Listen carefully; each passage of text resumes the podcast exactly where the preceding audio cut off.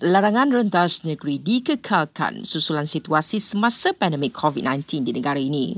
Ujar Menteri Kesihatan Datuk Seri Dr. Adam Baba, ini kerana aktiviti rentas negeri dikaitkan dengan 13 kluster yang dikesan sejak bulan lalu. Untuk itu, aktiviti ataupun kegiatan rentas negeri masih kita kekalkan untuk tidak diadakan sehinggalah 17 hari 5 dan juga sehingga tarikh baru diumumkan. Malah salah satu kluster rentas negeri di Kelantan dikaitkan dengan varian COVID-19 daripada Afrika Selatan. Sementara itu, Kementerian Kesihatan sedang berbincang dengan Kementerian Pertahanan untuk mewujudkan Hospital Medan di Kelantan dan Sarawak.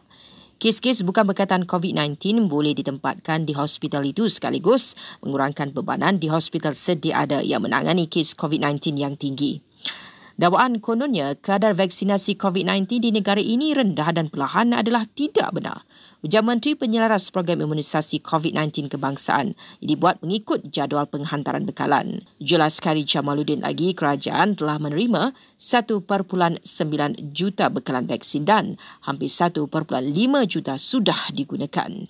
Jadi ini menunjukkan kadar utilization, kadar penggunaan 75%. 25% tu kita simpan sebab kita nak kita ada appointment dan kita kita susun appointment tu berdasarkan kepada jadual penghantaran. Kalau kadar utilization rate itu 10%, okeylah, fair. Then it's very very slow. But our utilization rate is 75%. Then we're going to push it up all the way to 80% ya selepas raya nanti sebab sekarang ini uh, berlaku kekangan disebabkan kes-kes COVID yang meningkat.